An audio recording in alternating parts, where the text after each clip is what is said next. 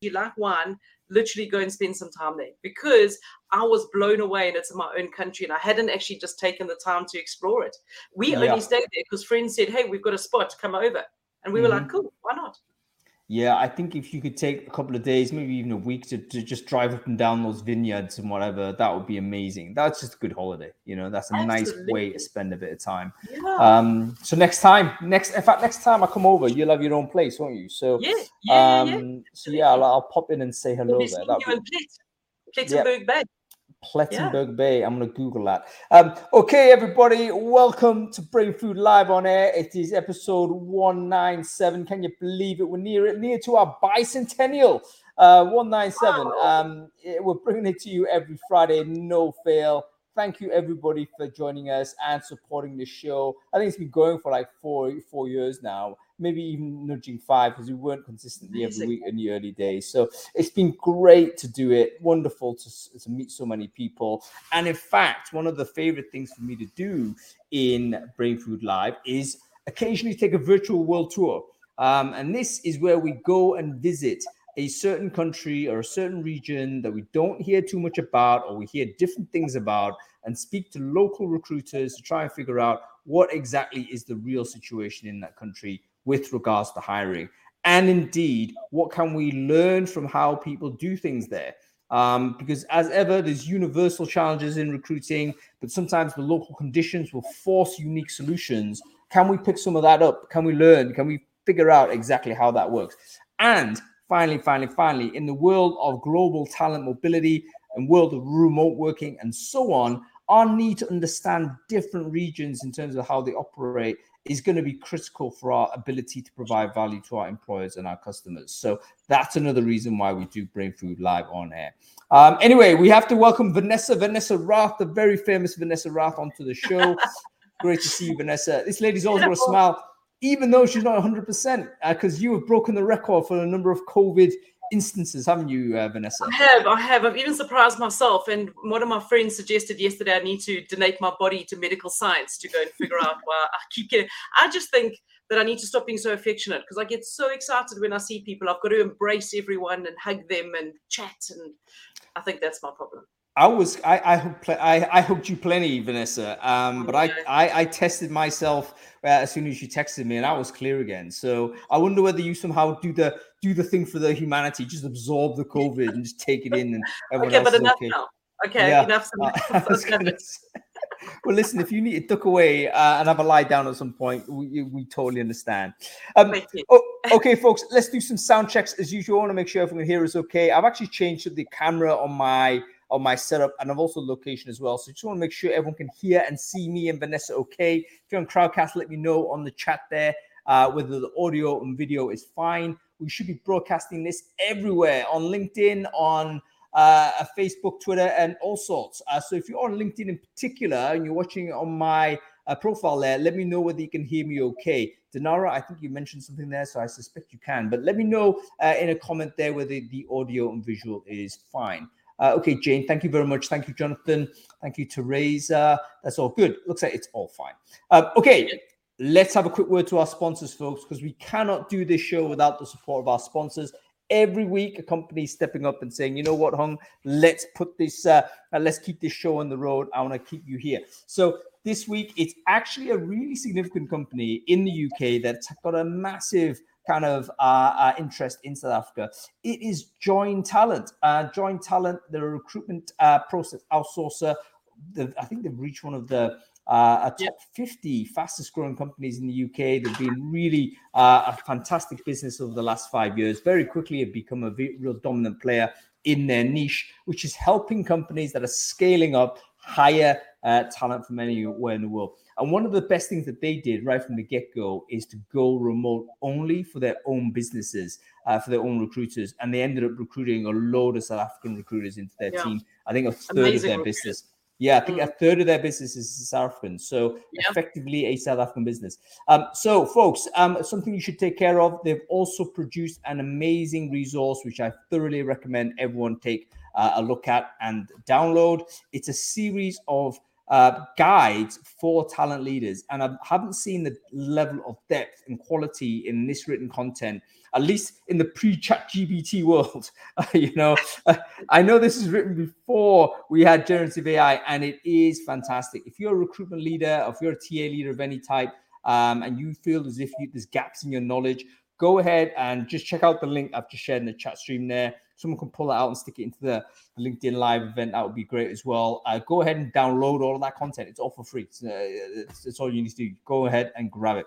Um, okay, let's get on with the show. Um, we are talking about hiring in South Africa. I think South Africa has got to be one of the most famous countries on the planet. Um, lots of reasons why. It's incredible history, of course. It's unique yep. conditions. It's unique journey. Um, and and I, but I think a lot of people don't know anything about how to recruit there, um, yep. or they don't know anything about how the culture is, the legal environment, how to operate, what are the conditions, etc., etc. So Van, um, over to you to begin with. You're the co-host for the show, but you're also a person that's very interesting in the sense that you've worked in South Africa, you've worked outside of South Africa, and currently you you deal with customers from all over the world. So, how would you kind of describe uh, a, a, company that's looking to hire people in South Africa, for instance, or maybe they're setting up an office there for the first time? What are the things do you think that they're gonna need to know ASAP? Uh, you know, that a US company is not gonna know, or a French company you would have no idea on. So first of all, Hung, you forgot to say what a beautiful country we are and what an amazing uh, group of human beings we are. You know, we're the Rainbow Nation for good reason. Um, and I think it's a wonderful idea for people to invest in South Africa and open businesses here what I always hear when I travel is that we love South Africans. South Africans are some of the most hardworking, passionate, dedicated people that we have ever employed or that we've ever met. And I think that that's something that people don't always know, and they wouldn't unless they'd worked with a South African. The other thing that works really well for South Africa is our position. So, um, you know, I always uh, say to my family that we could never immigrate anywhere because this is perfect from a time zone perspective. I can have meetings in one day to New Zealand, and 12 hours later, I can be finishing meetings to uh, the US. And I'm not advocating you work a 12 hour day, but we are perfectly positioned to catch everyone within our time zone. Um, and I think that that really makes it amazing. And another good reason, especially for UK based companies, is the time zones. I mean, we're sitting at the moment in your winter in a two hour time difference. In your summer, we go to one hour. So it's it's it's a perfect way to be able to to to work. I know a lot of South Africans that are working here in customer care, web support, um, because of the time zones, and it's easy, you know, to to mix and match. And I'll probably say the last thing is that we have 11 official languages in South Africa, about as colorful as our population. But English is so widely spoken. English is seen as the business language. So you're going to find people who literally speak the best English within your time zone who are working in a currency that at the moment I think we're sitting at 20 or 21 to the pound at the moment, right. Mm-hmm. Yeah. So, you know, you literally can get amazing quality, amazing talent, great people you can still pay them more than what they would earn from a South African perspective, but you will pay them a lot less than what you would pay the same person living in the UK with all of the London, you know, costs of living. So for me, it's a no-brainer at all. And I've helped several companies, especially recruitment agencies. Was actually on a call last night with a lady in Glasgow uh, from a very well-known company, chatting to me about, you know, recruiting South African recruiters, and I see it happening. Join Talent prime example. They've got some of the best South African recruiters that are recruiting for them, and in turn has enabled a lot of them to move around the country. So they're not tied to having to live in Johannesburg anymore. I know a lot of the Join Talent team are now sitting in beautiful places in and around South Africa, which is a, a win-win situation for both parties you know what? The south african tourist board should employ vanessa um, because that's like a, a, a, a spectacular pitch uh, as good a pitch i've heard for the country as uh, as, I've, as, as i've heard actually.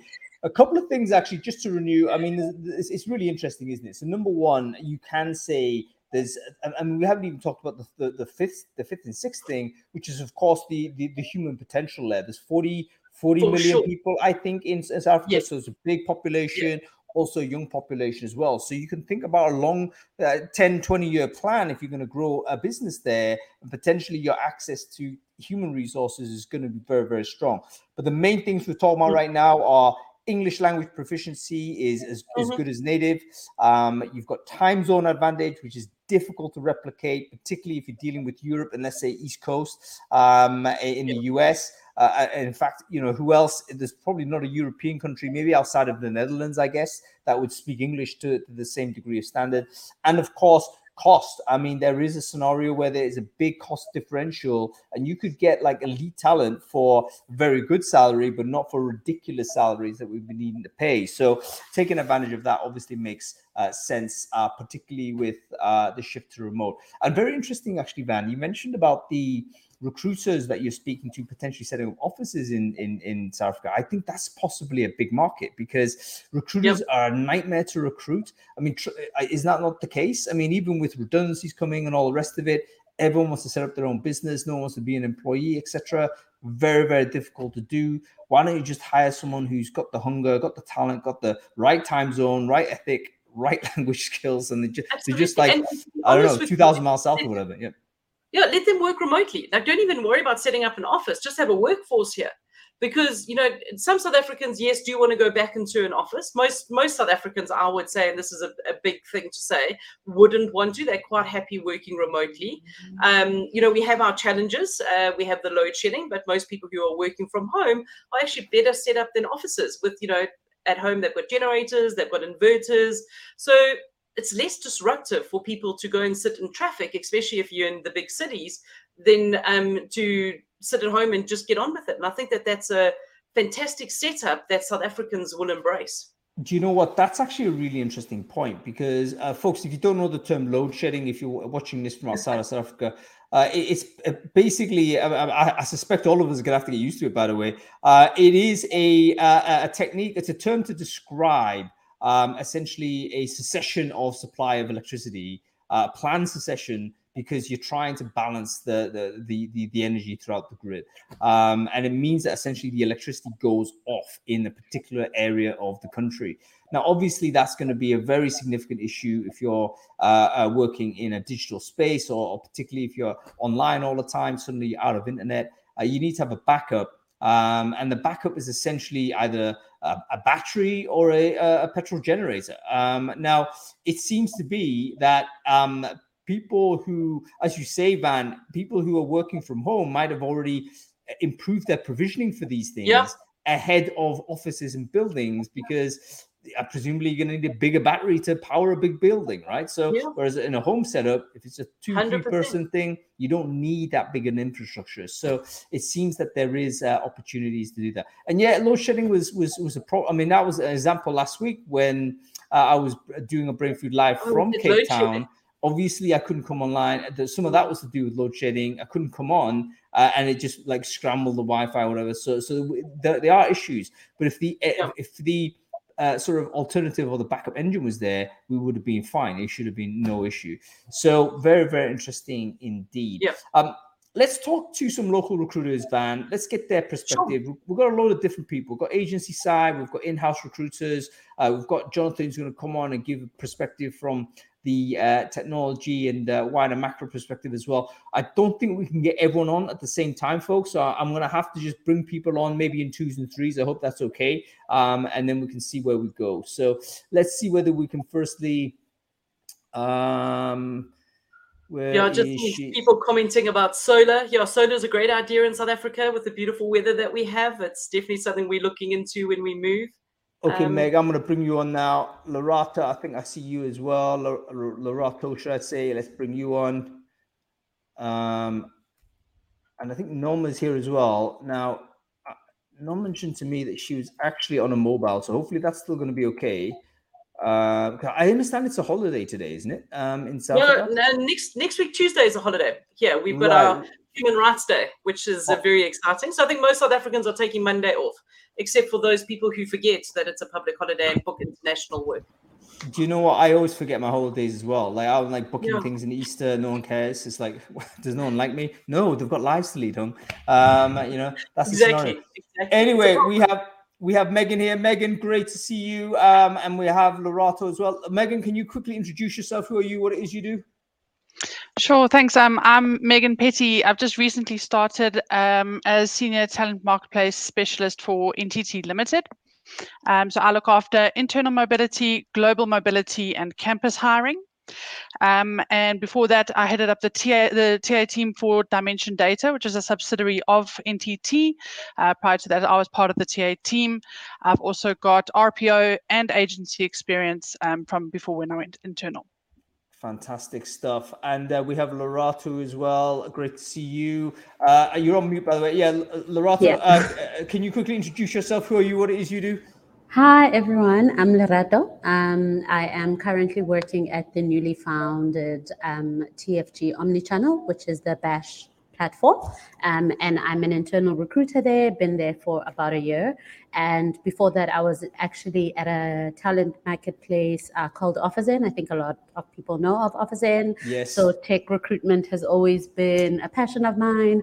Um, and before that, I actually tried my hand um, out of internal recruitment into agency for a little bit at PeopleSoft until obviously COVID happened and then the world basically flipped upside down. Um, so at the moment, I am recruiting predominantly engineering um, kind of staff and people. Um, and yeah, that's my primary focus, in addition to optimizing internal systems such as ATSs. And one of the bigger uh, projects that I'm currently working on, which um, I think is a big thing kind of going off topic here, but it's a big thing in South African hiring, in my opinion, is also um, campus hiring within the engineering sphere and really just creating these incubator programs um, to help out people who don't actually have the level of access you would otherwise have. That's very interesting, and definitely we should talk about the tech side of it because I think tech recruiting is, is obviously a big deal for everybody, and maybe there's an opportunity there for companies to speak to South Africa's uh, talent and see how they can uh, connect. We have Nom here. Uh, great to get you on there, Nom. I know you're you're kind of uh, uh, sort of with the mobile here, so hopefully they'll still work okay. Uh, can you quickly introduce yourself? Who are you? What it is you do? Hi everyone. I hope you you can all hear me okay. I'm currently working from my mobile because it's been my birthday, so I'm actually not anywhere near my laptop. But I'm one of the talent acquisition specialists at Kindred uh, which is a global marketing, creative, and digital agency. I've been with them for 10 years. This is my 11th year. So I actually am based in South Africa, but servicing um, global B2B and B2C clients. So I mainly work with the UK and South Africa, focusing mainly on permanent and um, contractual roles. Amazing. And Nom, I didn't actually realize it was your birthday. I'm really, I'm really embarrassed that I asked you to turn birthday. up to this event on your birthday. I'm really sorry. I would have never said. But thank you so much well, for my spending. was actually it okay. was on Wednesday. It okay. Wednesday, so I'm on leave. yes. Right. Well, that makes me feel like marginally better. But uh, happy birthday to you, and thank you so much for uh, for joining us. Thank um, you. Okay, Thank let's you. talk about sort of the the hiring. I mean, both of uh, I think Megan and Lerato in particular. You mentioned like campus hiring. Is there a reason why that's an, a significant thing? Is that a big deal in South Africa? Um, how? Do, I mean, people are nodding their heads, so obviously it is. Why is it a big deal? Like, why is it? Is there a, an interest? Uh, to recruit young people, or is there like a, a, compliance that you need to do it? What's the what's the driver behind you know companies switching towards this early entry uh, segment? Uh, thoughts on this, Megan? Why don't we go you first? Sure. So we, we as Dimension Data um, in this in the South African um, market, we've got two uh, avenues that we explore. So we've got our more cream of the crop, where we look at our, our top talent, um, and they have executive um, exposure, their white glove service basically to, to get them to become our top leaders. Um, we find that they're very hungry. They think differently to the guys who've been in the market for a long time. Um, and then we have a relatively new uh, channel that we do with uh, more of our technical um, talent. Um, and that is we partner also with um, previously disadvantaged youth or you know you know people who don't necessarily have access to uh, proper university degree type of work. Um, but and and it's it's amazing to see um, just what they can what uh, the youth are able to uh, teach themselves. Uh, just a little bit of a YouTube video or something here, and they're able to teach themselves how to code. Uh, Dimension Data also has a program that we partner with 20 of our um, underprivileged schools, and that we do it's called our Saturday School program Um, and that's part of our it's a CSR initiative, giving back to the communities. Um, so they come in grade 10 and 11 and 12 on a Saturday, and we um, you know make sure that we get their maths and science marks up. Um, and then we've got um, additional, so we've got a bursa program, and then we've got our, our um, graduate programs. We do there are points that we get as well as part of our BEE requirements. so that's you know kind of all with the compliance side, yeah. All right, so let's talk about this because I'm conscious that there may be non-South Africans who are watching or listening to this. Um, so I'm gonna have to be the dumbass here and pretend. Well, I am actually one of those people. Uh, but tell me about the the compliance side. There is a scoring system, isn't there, uh, for all employers in South Africa? Can you can can all of you kind of just have a uh, let's go you Megan first as you started it. But what is it and how does it work? Um, so it's essentially a way to oh, maybe Van, you may be a little bit more eloquent than I am with these sort of things, but um, you know, we're just uh, uplifting. You know, obviously it's. Oh, I guess maybe better at explaining this. I'm sure you've done it a million times. Um, yeah, Van, I'm going to ask let, you to do it for me. Let me put it this way: as I understand it, and you can correct me if I'm wrong, because it's maybe too too big a topic to talk about. But is is it uh, is it one of these where I remember the first time I arrived in South Africa, someone educated me on this. It's it's basically every company has a, a score, like they're, they're, they're accredited and they're, there's, there's a there's a number attached to that employer based on their contributions, I guess, uh, to social equity and, and what have you. Um, and what contributions can they make? You mentioned one of the things is to go ahead and uh, uh, uh, set up schools for people and, and get sort of education levels up. Uh, is there a set things that they that they need to do, or are they uh, what kind of things that you know? Can I? How do I get my score up? I guess. I mean, any thoughts on this, Lerato? You, you got any thoughts so that you can help us with?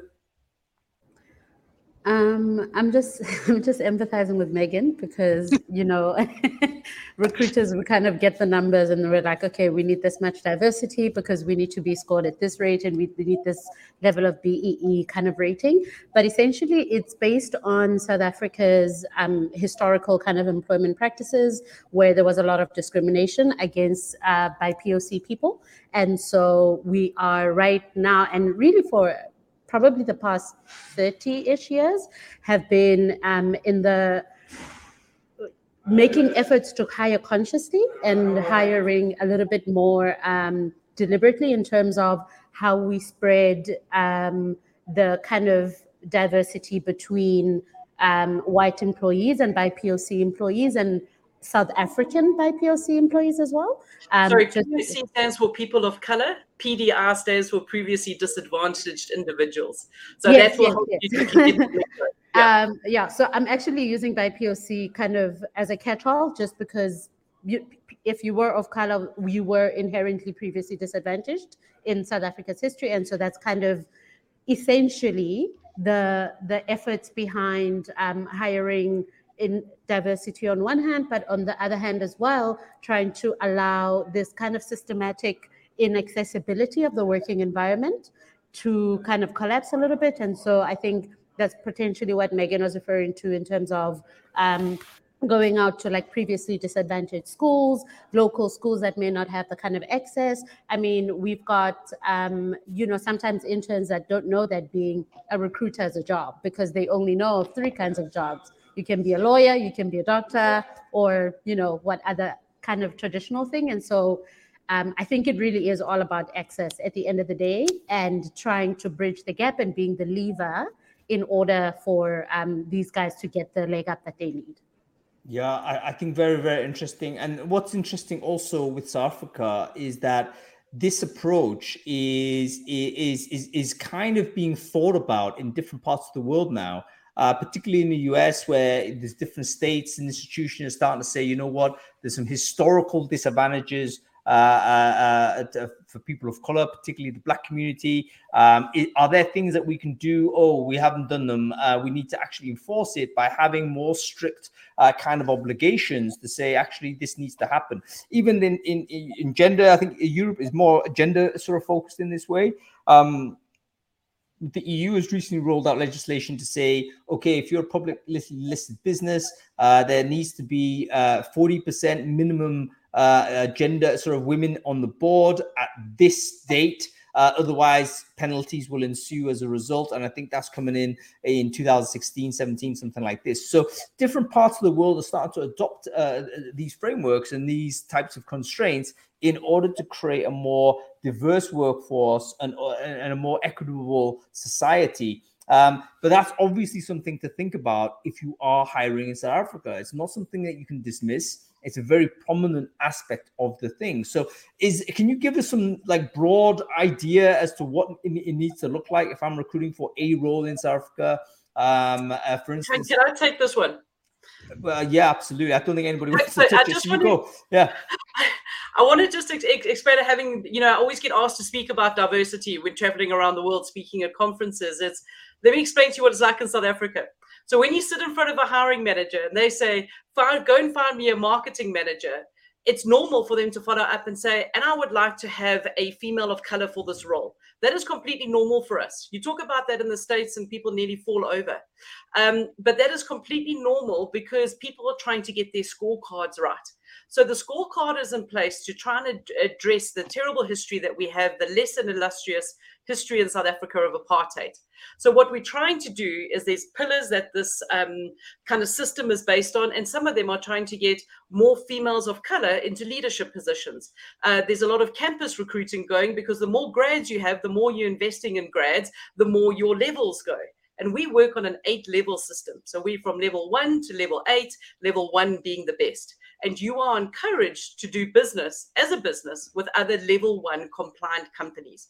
So it makes sense for the big corporates and the big enterprises to get that BEE rating correct based on their hiring. And that's why it affects us recruiters so much. So we are often told, I need you to go and find a disabled individual for this. And you're right. In the UK, it's all about gender and gender differences. Like in South Africa, it's not even a thing. We were one of the first countries to legalize gay marriage because, you know, LGBTQ isn't a thing. We're still dealing with the issues of apartheid and race. And that's where it comes into play a lot. That's a really great Dan, you actually ahead, said something. Sorry, Hung. I just wanted to add there, um, just in t- terms of doing business, because it's also a procurement um, a, a issue.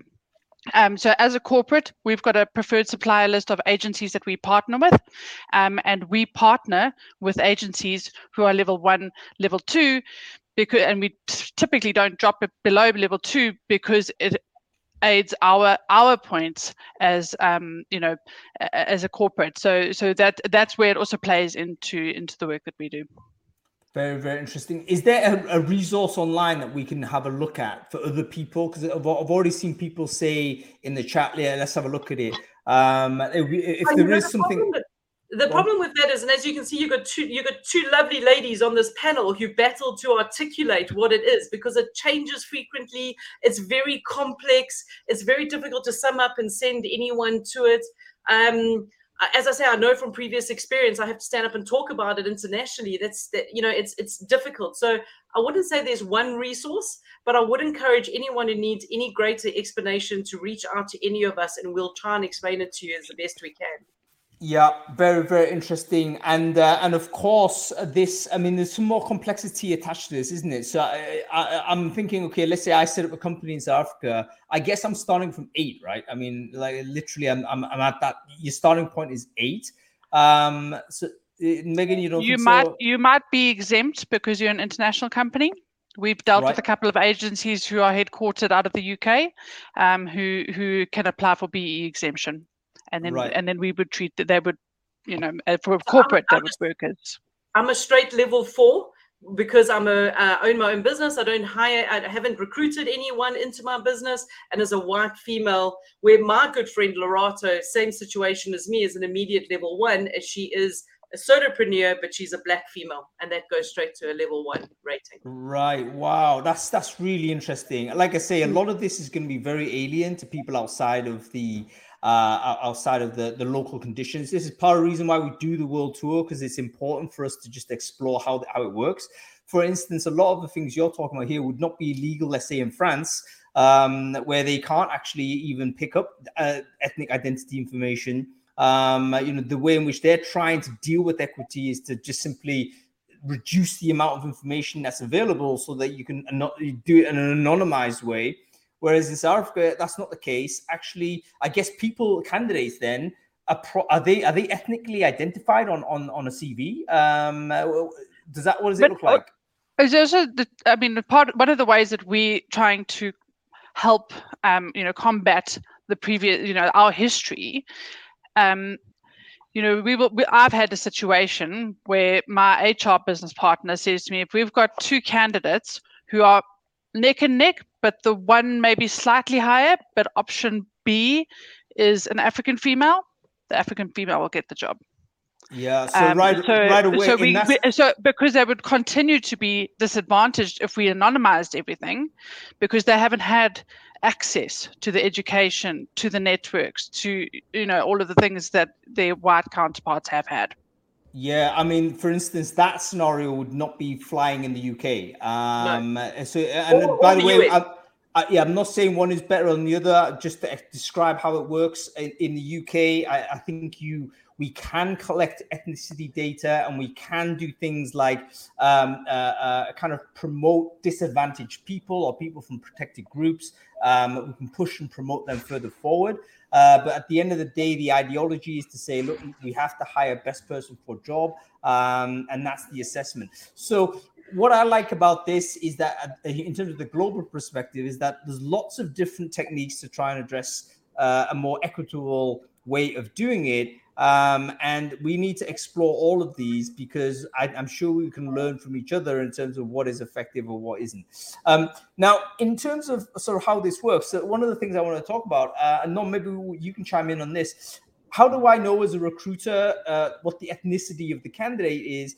Is that like just literally something? I mean, Malaysia has that. They have an ethnic category. You are Malaysian Chinese. That's literally in your ID. Uh, is that how it works in South Africa, or do I need to, I don't know, create an application form and ask the question? Uh, how do I know, for instance, my, my pipeline has enough people in order for me to recruit effectively and also to achieve my compliance? Was that to me? I feel like was, I've been just talking a lot. No, that was to Nom. Thank that you was for that Nom, question, Hung. So, Nom, did you hear the question? Okay, thank you for that. So it's actually easier because yes, I did. I did. Can you hear me? Okay. Yep. Can you hear me? Okay. Yes.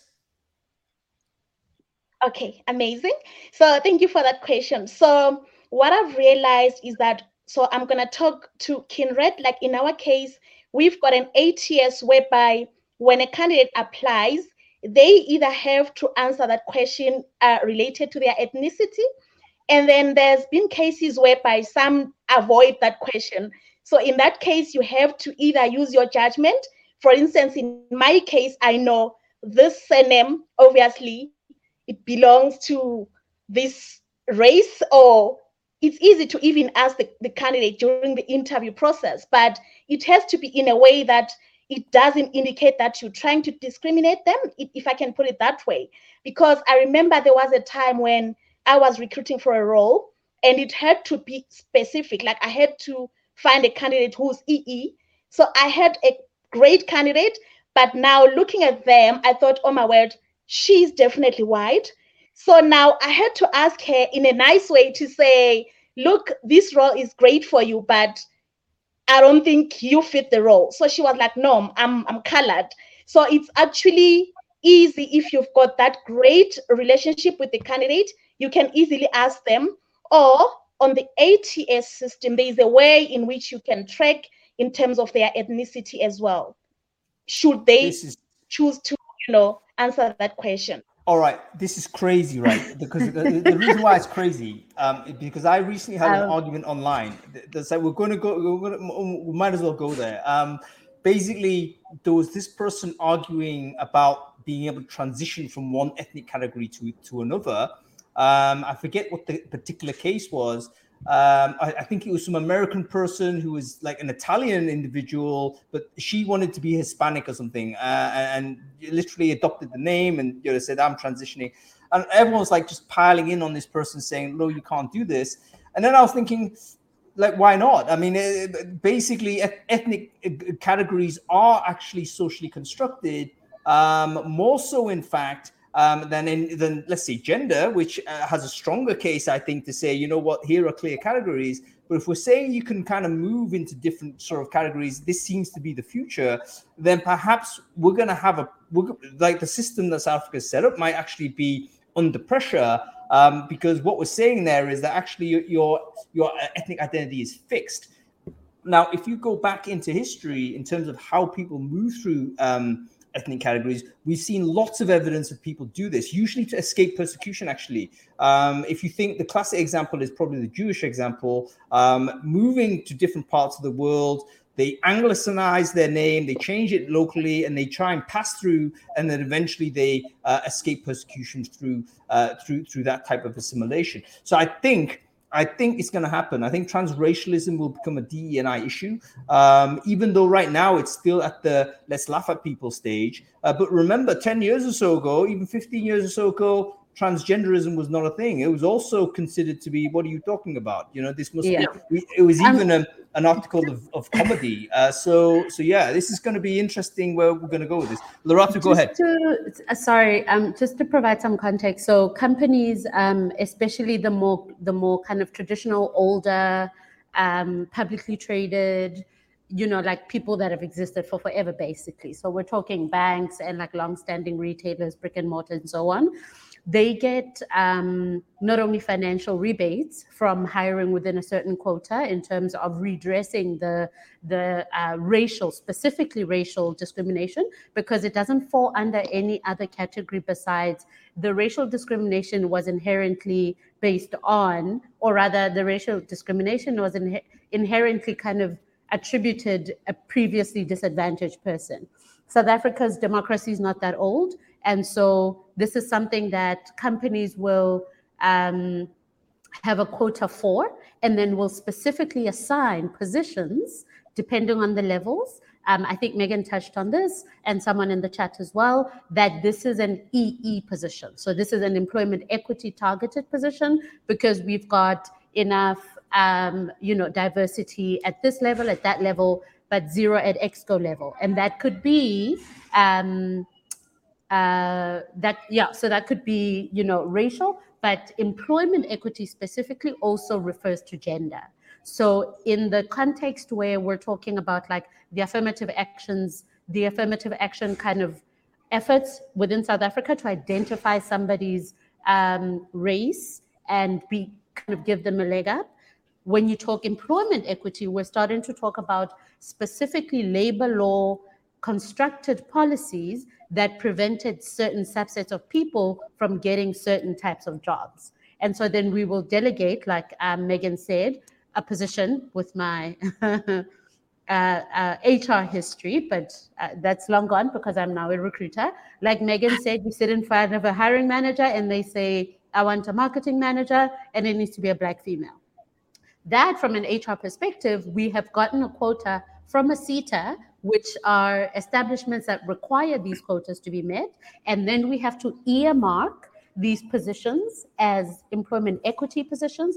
And at the end of the financial year, we have to report back on did we, in fact, hire this diversity into these positions? And did we meet the kind of I don't know if it's social moral, but I think it is a social requirement I'm not yeah, I'm not too I'm not too clear on on that. But yes, that's essentially what like hiring for an EE candidate kind of comes from. The recruiter doesn't necessarily make that decision. Um, for instance, Bash is fairly new, so we are one, two, two years old now. Um, we do not yet have EE requirements built into our positions. So the hiring diversity is more kind of altruistic of an effort from us recruiters, which I guess it helps that we're both black females, myself and the other recruiter. Whereas in longer standing businesses, there are actual requirements that are set out at the beginning, and positions have to be earmarked for that diversity hiring. Yeah, I, I really appreciate that interjection, um, Lerato, because um, the uh, uh, what you're saying is that basically you can create and actually identify certain roles that are essentially there to uh, create that equity. I think you call it EE, is that right? Um, and uh, that makes it very, very clear to everybody that this is a role that's going to be earmarked in that way. Uh, and in fact, some of the people on the chat here are, are talking about it and saying, actually, this is a really almost a shockingly uh, a, frank way of discussing diversity, which is it, which the US and UK and other places tend to do it still euphemistically. And you guys could... always like walk on eggshells, hung, when you talk about diversity. Whenever I'm overseas, I can't believe it, and then I'm just like, people are very uh, are, terrified, uh, and and uh, yeah. I, I, think again, this is this is something that you know we could learn from different countries because I think South Africa jokes gonna... a lot as well about like our racial differences, sure. our history, our like, and it's not it's not glib, right? Like we don't joke about it because we think apartheid was super fun or colonialism is hilarious. But I think South Africans, like as a nation, we we like speak at a thing very directly with a lot of humor behind it, create lots of kind of safer spaces. I, I don't know what the environment is like in, in foreign countries. I've never recruited for or in those countries, but it kind of creates a safer space to just have the conversation. It's there. just be who you are. Bring your yeah. whole self to work. And just bring really... your whole self. And if it is something that needs to be questioned, yes, it gets incredibly uncomfortable when I'm trying to recruit an engineer, but I have to turn down the other guy because the black guy has slightly less experience, but this is an employment equity position, so I have to go with him. And some candidates can be confrontational about it, but we're we're a direct nation. We we just we speak at the thing, and I think that's what's potentially helped us in recruitment to outright just like Nom was saying, ascertain are you white or are you colored? Because I can't tell from your picture or your name. And it's yeah. not an offensive question. No, but I think you raised a, a, an important point there, Lerato. Sorry, Hanga, just very quickly. Ahead. You do still have to be very careful that you're not discriminating. Because, you know, even though we have these legal requirements, you can still be discriminating against the white guy.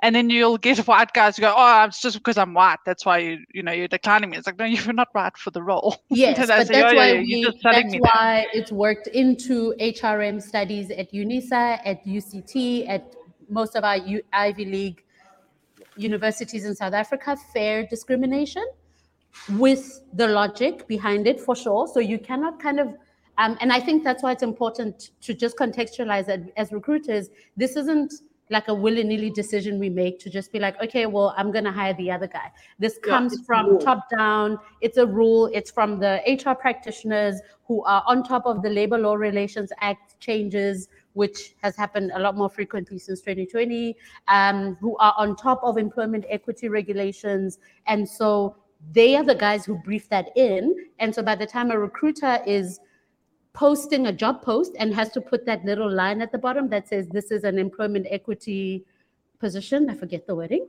Hmm. That has come from the business itself. So, sort of a safeguard in terms of unfair discrimination, like by preference, maybe. Okay, yeah. one quick one quick question, and I'm asking this on behalf of, behalf of the audience. Uh, what is the percentage of positions that are in, uh, sort of uh, uh that is designated EE? Is, is, there a flat number? How does that work? I guess it, it depends on your your sector, depends on the role, the level of the role, what your company looks like at the moment.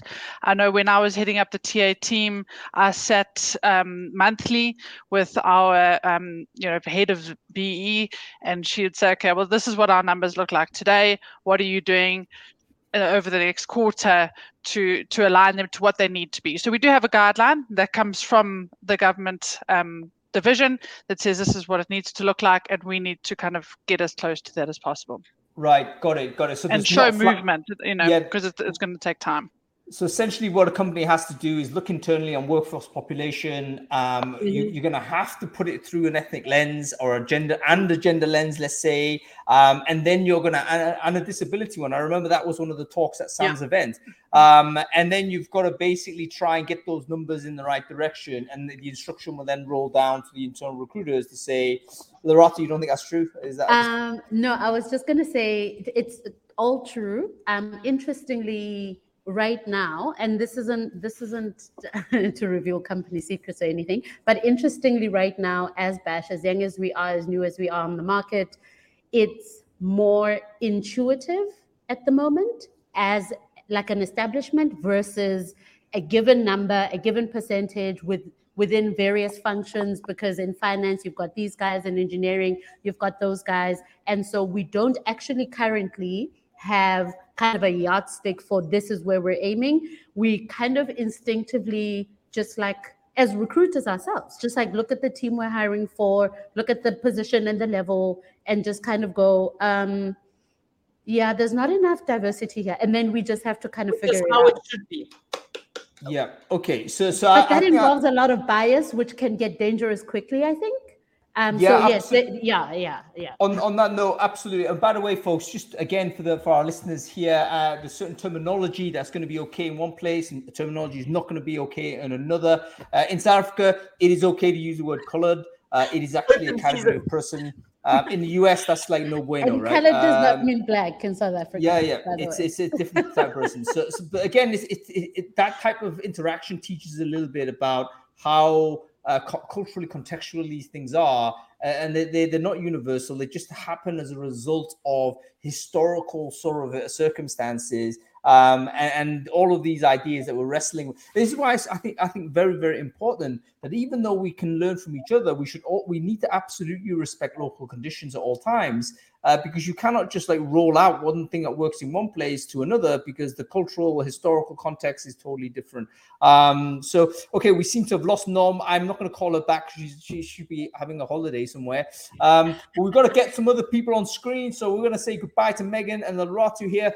Uh, thank you so much for joining us, folks. Really, really interesting. Um, please do share your links in the LinkedIn chat, by the way. Make sure everyone can, can kind of uh, connect with you too and learn more. Uh, and folks, whilst we're doing this, um, we also want to take the opportunity to, to do exactly this. This is a really fascinating topic. Um, I would recommend anybody who's watching this, if you're interested to learn more about how South Africa deals with diversity uh, in recruiting, now is a good time for us to um, uh, connect with as many people as possible. So take a moment, take your LinkedIn URL and share it in the chat stream in Crowdcast.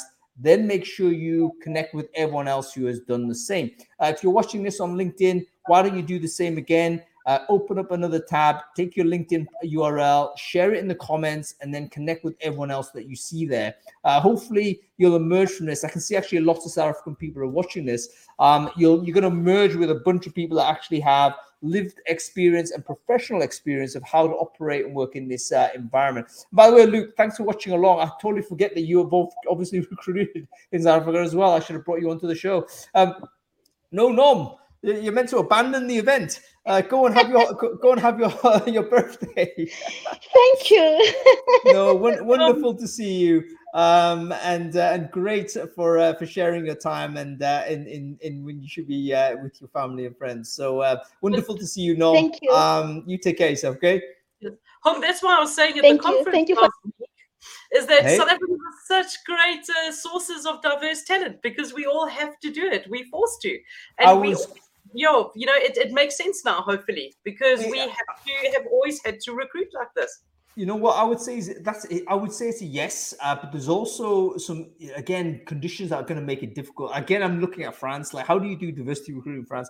Totally impossible. Um, you can't do name searches. You can't. You, you have to do like really almost perverse things, like figure out like how many uh, people might live in this certain area, like demographically Yeah. speaking. Oh, people in like N1 that tend to be from you know Nigeria or something. Great, let's go Yeah. and recruit purely in that postcode. But you're shooting in the dark, so it's very very difficult. But you're right. I, I think we can learn a lot from how South Africa d- does it, but it's not all perfect. I mean, there's there's a scenario um, in uh, I think similar in the Middle East. We, we had the conversation hiring Saudi Arabia earlier, um, and again we went through that process. But sometimes when you create like hard numbers and say we need to recruit this number, Yeah. obviously it's a big recruitment problem. It's going to extend the amount of time it takes to recruit, um, and in fact you may end up recruiting uh, individuals that are not suitable for post because of your pressure to push push people through and to hit those numbers. 100%.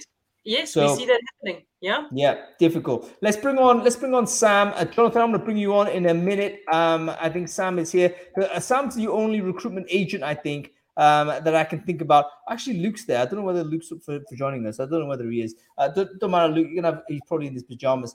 Um, but um, but, it's like randomly pull people on screen. Uh, uh, yeah. Screw it. Let's get Jonathan on as well. I don't want to keep him from his nice, uh, nice uh, view on the sea. Let's get him in here. Brilliant. Um, and uh, we'll we'll see what we think about it because there's other things to think about apart from diversity. Like, what is the overall sure. economic environment? Um, what is there? She is Sam. How are you doing? Sam, you're muted, my dear. The first time ever we can't hear Sam. Sure. I can't even hear her from Joburg, so that's quite something. How's it, guys? There's hey, Jonathan. Jonathan. Great to see you, Jonathan. Sam, do you want to unmute? Sam, just think, check your headphones. Yeah, we're still off. Uh, Jonathan, why don't you introduce yourself? Who are you? What it is you do? All right, uh, Jonathan Koch. Um, been in the recruitment game Can you hear me? 24 years or so. Um, yes, Sam, we can hear you now. Go ahead, Jonathan. Yeah, um, and uh, worked up from recruitment agencies into corporate uh, for a while, and uh, now involved with a number of tech startups in the recruitment space. Fantastic stuff. Great to see you, Jonathan. Um, and Sam, I think we can hear you okay now. So, uh, would you like to introduce yourself? Who are you? What it is you do? Sure. I'm Sam. I'm going to start off by saying I do Recruiters Unite. Um, where we've actually just announced we're going to do it next year again, which is super exciting. Yeah, yeah, yes. yeah. Um, and I specialize in global tech recruitment. Fantastic stuff. Sam, if you got the, the link, if people can do an early bird, share it in the link in the chat stream there. Uh, people might as well partake in that. The reason why I was in Cape Town, by the way, uh, this uh, uh these last few days was because uh, I was invited by Sam to uh, to the event to give a give a talk. So fantastic to see events happening in Cape Town. wonderful to meet so many people, and I believe that those in-person events will become even more important in this kind of generative AI world that is kind of going to completely wash over all of us um, I think the one thing that's always going to be different is our ability to interact with human beings. We're never going to want to not do that. Apart from, you know, I mean, I guess you might have a situation where you, you are a misanthrope. You know, I mean, sometimes I, I kind of uh, slide into that myself. Uh, but you know, most people would generally like to to connect and hang out. So uh, wonderful to see that back for another year. Um, okay, let's talk about the wider economic environment. Um, we've, we've talked initially, uh, sort of. Uh, Van was talking about, you know, what the, all the competitive advantages South Africa has. we've just, so we've many. Just had, we had Norman and Lerato and and uh, and Meganon talking about the. We ended up talking more about the DEI aspect, even though it wasn't the intent. But what about the macroeconomic conditions? What are you seeing in South Africa? Um, how does it all look to you? And let's not be afraid to say the the the, the, the reality of it. Um, how do you read it, Sam? Why don't we go to you first? You're an agent, so I think you can learn a lot from how agents see jobs coming through. There's almost like an antenna into the marketplace there. How are you reading things for 2023? I think it's tough, really tough. 2018 was a rough year, and I think we're going to have another one. I've a, a lot of because um, we've got our network, and I'm friends with a lot of agency owners as well. And a lot of them are saying that this is the worst start that they've had in years. So I, I think we are in a rough in a in a rough wave. And also, what happens in America comes to us normally three to four months later, and the can I swear? And the shit hasn't hit the fan in the states. Not so. Uh, I, I, would say yes, I could scrub it, but I can't actually control what people say. Uh, so okay, yeah, it's, it's gone out, it's gone out there now. But it's never done, mind, yeah. never mind. Haven't been banned yet. Okay. Um, so, so I, I, I, think I think we need to buckle in. I, I think we're in for a rough year. That's very interesting because only 12 months or so ago, everyone was hitting record numbers, weren't they? Um, yeah. I mean. I think in 20, is it 2022? I kind of, uh, years are all gone, but everyone walked out 2022 with record. We've never built so much or whatever. It was, it was crazy. Or was it even 2021? I don't even remember when it was. Uh, but we, we certainly had that long period where we are knocking it out, but it looks like the, the, the wheels have fell, fallen off on a global level and everyone is talking about cost of living crisis. We have bank failures in the US, uh, just a seepage of confidence out there, and I guess South is feeling that uh, in in in in this regard as well. Um, Jonathan, going to you, what's your perspective as an entrepreneur? Like, it's your responsibility to kind of be aware of this, isn't it? So, how are you seeing uh, the, the the wider uh, economic environment for South Africa right now? Sure. From a South African perspective, obviously inflation is a big problem, and I think inflation is a big problem everywhere else in the world. Um, but our food inflation, for instance, has been um, steady at about 20% for the last five years, year on year. So every year we see an increase of about 20%. Um, and that's something that we've kind of adjusted to. Um, and I think the rest of the world is probably going to have to go through a process where they start adjusting to to what that actually feels like. What is the theory behind this? Did, did you do you have a theory as to why it's like consistently increased in this way? Yeah, they you see, um, so so our, our government, in my opinion, um, I'd like to just state that, in my opinion, has made some really bad decisions. Um, and they have run state-owned enterprises into the ground, um, and they have created opportunities for people to invest in other countries, um, and not in South Africa. So you have a number of global players that have been sitting on the sidelines wanting to invest in South Africa, and they just don't feel that their money is safe here. And as a result, we've gone from uh, an environment uh, 13 years ago where the dollar to the rand was sitting at six rand to the dollar. It's now sitting at close to 20 rand to the dollar. Um, so you you you're basically having a, the depreciation of our currency um, at a at a rapid rate, um, and that's forcing um, inflation. And the reality of the matter is that that grains and fuels all bought in US dollars, mm-hmm. and um, and that has a negative impact on on the growth of the country. We have pretty much not grown at all if you look at it over the last 14 years, um, 14, 15 years since the, the, last financial crisis, there's pretty much been zero growth in this country. Um, and unfortunately, we have a growing population. It's fortunate and unfortunate at the same time, a growing population of people that are well educated that can't find work. Um, so that that's that's one of the, the sad things. I actually encourage at this point in time the brain drain that we're seeing uh, I don't like to say that because I think it's sad. Um, but the reality of the matter is that people need to be able to feed themselves and their families. So if you've yeah, got young guys with with degrees and honors degrees, uh, I was approached the other day with a guy that that's got a master's degree, um, and he has not been able to find work at all with a master's degree, um, and he's been battling for three years to find just an entry level job in his field. So when you're looking at all of these these these components, these different moving parts, and then obviously you can see that there is is definitely an opportunity for some people um, in foreign markets to either acquire skills or outsource to South Africa. Um, I like the outsourcing idea. I like the fact that so many organizations are starting to say, well, great, there's really good skill in South Africa and the Rand isn't doing well. Um, so for them, it's cheap labor. In South Africa, it's it's a case of, well, I got a job you know um, i'm grateful for that. So um, there, there are a couple of moving parts beyond that of course but um, is, is that is that potential a sort of way to do it in the sense where you know because of the initial advantages that van was talking about it's almost like attracting international companies to to put an office in or at least put the jobs here um, so that they could be performed by south africans yes, at a cheaper rate, and it could be that that's a cost competitor. That's still a good uh, salary. It's mm. still a good salary. The money is still it's, it's, almost a form of remittance when you think about it, because the money's coming from uh, uh, one country back to Africa, whereas previously it's been in the reverse sort of direction.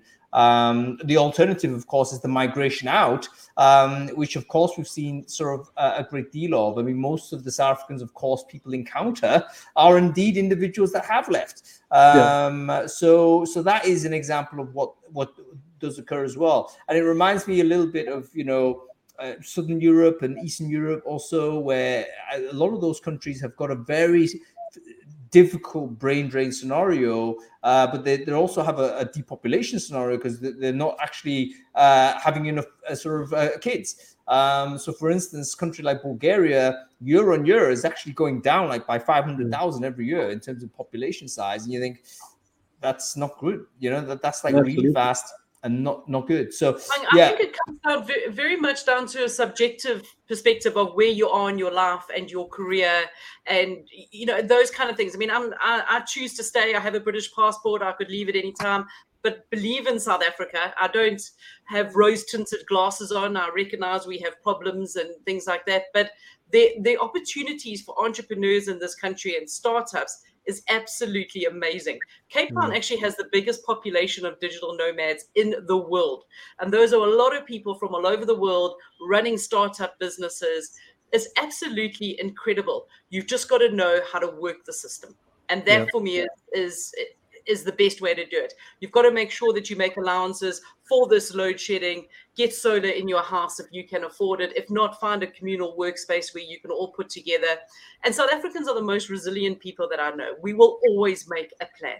And I think that that's where the big difference comes into play yeah. here is that we have such adversity like I, I, I, laugh at some people from other countries when you know their biggest adversity is the Starbucks is only three blocks away from the, their house, and now they have to drive there.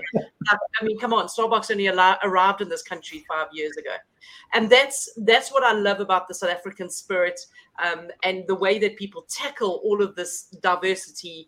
Um, and I just think it's where you are very subjective.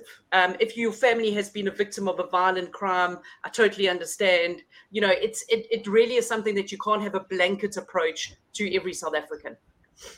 Yeah i, I, I liked i like the the um, i like the explanation that that vanessa gives there. I think i think from an opportunities perspective there's a lot of opportunity here simply because we've got a highly skilled labor force um, that is to a large degree unemployed um, if you look, and I um, actually at uh, Sam's conference I spoke about this. If you if you look at our workable population, we've got 40 million people in the country that possibly could be working. There's only 15 million people that are working.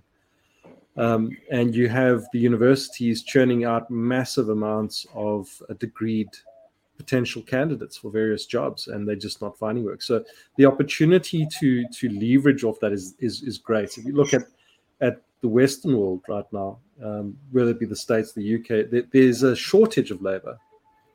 Um, and we've got an abundance of it. So there's definitely an opportunity there from from that standpoint. For sure. Um, I think I think that the more that people realize that, um, the better it will become for a, a, a, larger group of people in South Africa, provided, well, of course, that there isn't a drain in other other sectors as a result of bad government decisions. Yeah, well, well, I mean, the the the kind of outline that you've laid out there suggests to me very much that the you know the, the the Join Talent model might be the way you know where you have a, a remote only business in a different country can't find the local yeah. labor would love to bring people over but immigration is obviously difficult as well i mean you look at even though uh, sort of countries sort of like to say yeah we're immigration friendly very few countries really are. Um, you know, they will put big barriers in the way. Um, so it might be more simple for a business owner to think, I'm going to set up a, a, a, an office or at least a, location in mm. uh, South Africa and hire local people there and then deliver the service. So maybe that's the thing. Sam, I wonder whether you've had that type of requirement coming at you. I mean, do you get international customers with that type of uh, that type of requisition? Loads. And I think that's predominantly my recruitment is companies in the States hiring South Africans and they don't even mind working South African hours because there is an overlap. Um, and because South Africans are so independent and have that entrepreneurial spirit, we don't need to be micromanaged. Um, mm. so I've, I've seen that. I mean, that that really boosted last year, um, but that's what's continuously growing now. That's very interesting. It, it, seems to me that what needs to happen because it'll be a discovery problem for those companies, right? So, a US company or a UK company, French company, whatever it is, they may have the idea, oh, I'm gonna, you know, do something in South Africa. They'll have no clue. Like they, they would not know how to do it unless they had some local connection. Yeah, so probably is something that could be done even systematically to say, you know, destination brand, if you like, um, the country, and say, look, there's opportunity to hire great people here. Um, and you know, when you're working in in a, in a big organization, international company, I think your confidence increases as well. Uh, your, your learning will increase, your network will increase that should be a future entrepreneur, a future business owner, let's say, uh, another person that might start something in the country and then, you know, uh, start and hire in the same place as well. So, very, very interesting. Um, okay, uh, we have to, uh, running out of time, folks. So, sorry for Jonathan and Sam that you only got a little bit of time. But let's, before we kind of let you go, um, let's, uh, what kind of bit of advice would you have for a company that was thinking of, of hiring? uh, somebody in South Africa or putting an office up here, what kind of uh, sort of advice would you give uh, to that person? Um, why don't you? Uh, why don't we go with you firstly, Jonathan? Um, I think the only advice I'd really give is just do it. You know, it's you, you're ending up with a situation where your your your cost of hire is so much lower than it is anywhere else in the world. It's probably half the price, more or less. Um, so you really have a golden opportunity there to to reduce your overall cost, especially if you're a startup, um, and you're able to to hire world class skill. Um, so it's it's a no brainer in my mind, um, and that's yep. one of the reasons why we do all of our work here in South Africa. Why, you know, we we've got our products um, that we're trying to push into various parts of the world, but the reality of the matter is that if I had to try and develop some of the, the software, uh, etc., that that we've developed abroad in the states or in the UK, I would not have been able to afford to actually get to where we are at the moment. Yeah. So I think yeah. that, that that's a that's an important point. There are obviously rules and regulations, etc., etc., that govern investment, um, but it doesn't need to necessarily be an investment. It could be just an employee working abroad you know so there, there are ways of making it feasible yeah and that's how and to be honest with you we've seen organizations like Deel and remote.com and stuff like that starting to i mean they have raised more money as a category of of of, of, of work tech than any other because uh, I think that a lot everyone sees that as generally the future, where a company should not be constrained in terms of their uh, uh, sort of country with regards to who they should be hiring. Um, okay, Sam, how about you? A bit of advice for a, a, a business that can't hire people, looking to hire somebody, and you know why should they hire South Africa? Well, what what should they do? Yeah, super quick. We South African companies recruitment process really suck. They haven't upgraded. It's long, it's tedious, the feedback's awful. And what I've found is people in the States, they have really nailed it. So when they come to South Africa, they automatically win over our candidates with their awesome process. So if you want to continuously hire a successful year, just make sure that your process is fantastic and world class. So that is even another good uh, uh, sort of reason to do it. It could be that your uh, existing processes are actually very, very suited to the candidate mentality in South Africa, yeah. and actually very, very welcome. Maybe even an upgrade. So um, you know, you might even win the candidate engagement, candidate experience side of it.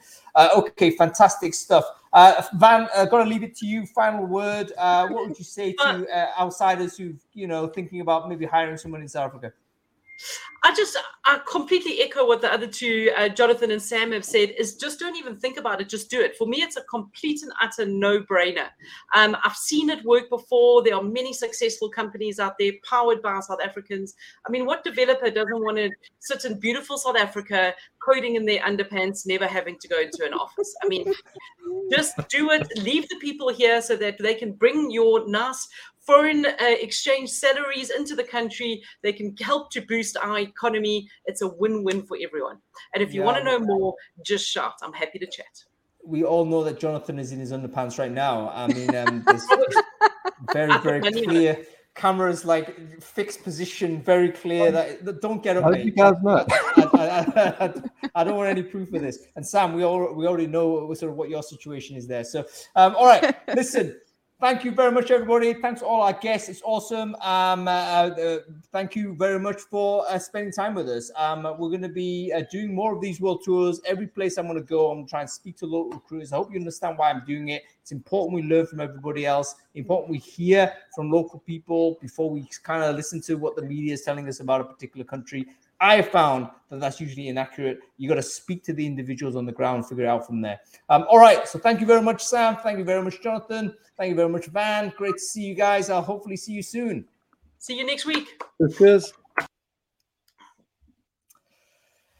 Cool, cool, cool. Wasn't that great, folks? Very educational uh, indeed. I uh, hope you enjoyed that. That was a great uh, conversation. Um, we'll be back next week, of course. It's going to be Friday as ever. We are going to be talking about neurodiversity. In fact, we're going to be talking about the mental health challenges of being a neurodivergent recruiter. Um, we have Van coming back uh, to help us with that. We also have Balash from Hungary. He's going to join us, and also Michael Cohen, the Batman himself, um, is going to be uh, joining us here as, as well. Uh, this will be real talk from recruiters who are talking about the challenges that they've had as people who perhaps are neuroatypical, not only their own challenges, but in fact, recognition of how their behaviors and their psychology, their psychological condition has in fact impacted others. And then perhaps we can figure out exactly, you know, how we can together handle some of these uh, some of these situations. Anyway, I hope you're going to join us for that. Follow the channel if you're interested in this type of conversation, and we'll see you next week.